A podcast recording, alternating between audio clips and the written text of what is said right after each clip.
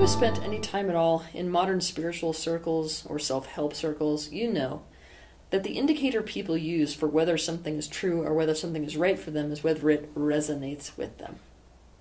When something resonates, it produces or is filled with a deep, full, reverberating sound. We could say that when this happens, the sound vibration is expanded or amplified. When a person says that something resonates with them, essentially what they're saying is that that thing is a match to their current experiences, current awareness, current perspective, or current conscious desires.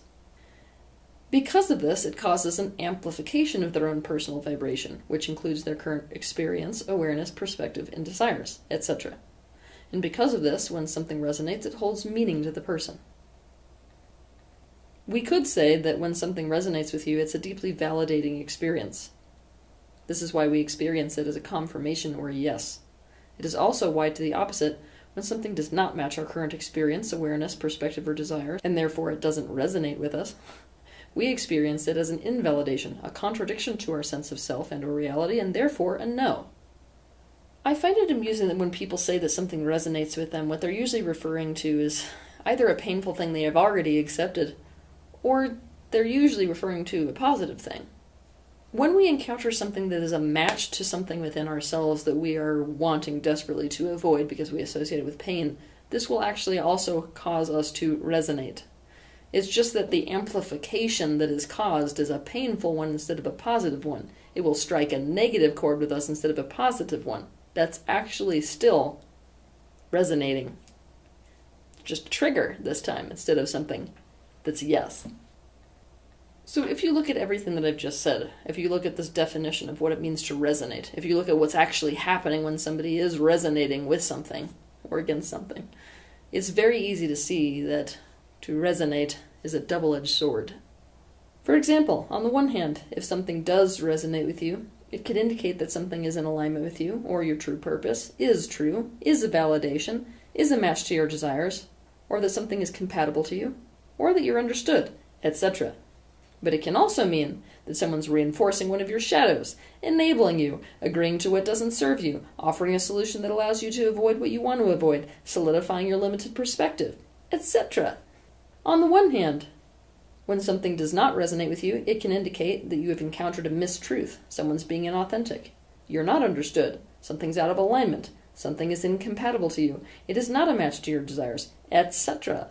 But it can also mean that you're being introduced to an experience that will alter your current perspective, an awareness that will break you free but that invalidates the limited awareness you currently hold. Your conscious mind is being confronted with something in your subconscious that you don't want to see. You're being offered something that will serve you immensely, but that is the opposite of avoidance. Someone is expressing something about themselves that you refuse to accept. Your pre existing programming is being undone. You're being introduced to a truth that is inconsistent with your highly limited grasp of truth, etc.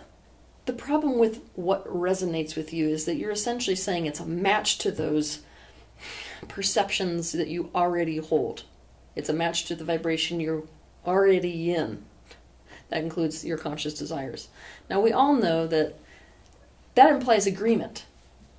If something resonates with you, it implies agreement. And we all know that disagreement or discord, which is the opposite of agreement, is not always a bad thing, is it?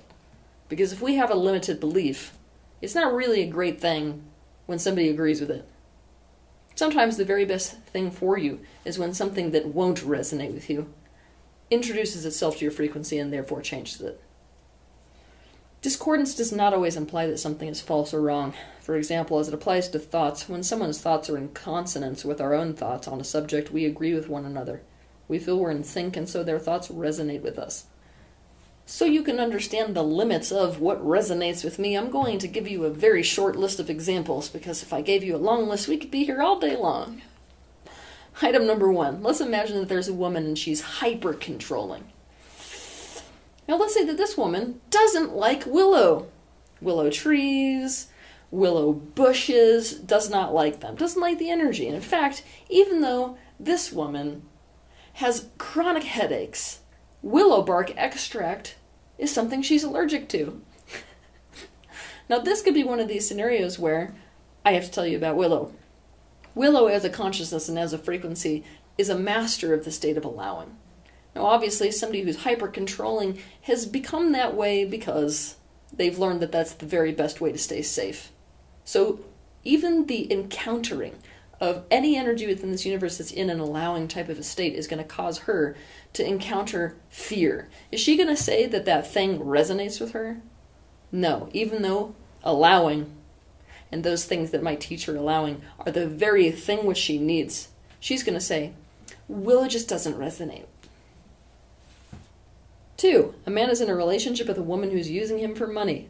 She uses sex and affection to keep him committed to her, and loves to spend time with him so he will take her on fancy getaways.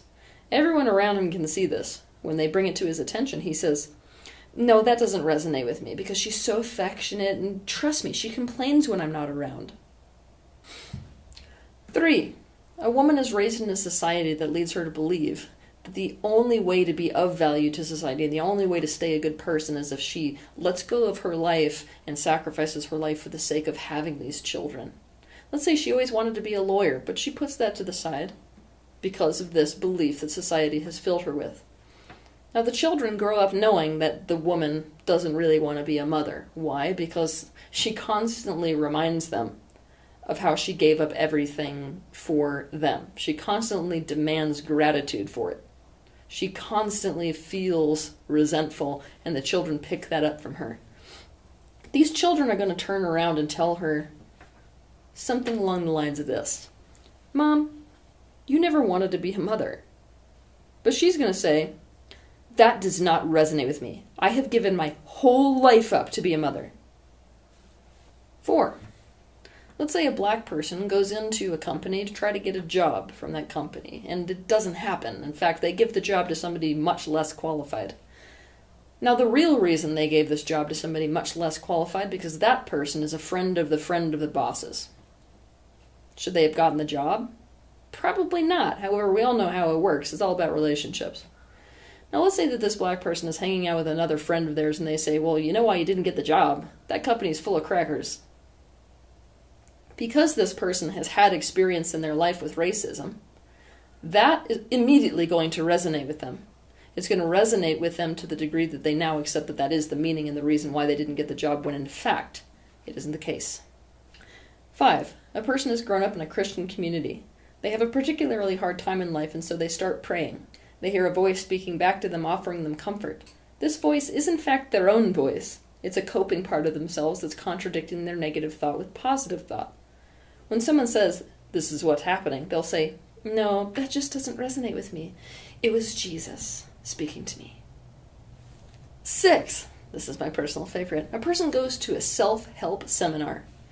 Now, this person does not like the idea that they have to become aware of their childhood in order to become aware of their current patterns. They don't like the idea that they have to look at their childhood through the lens of what did my mom and dad do wrong. Why? Because they want to stay close to mom and dad and they distrust their ability to do that if they see them in reality.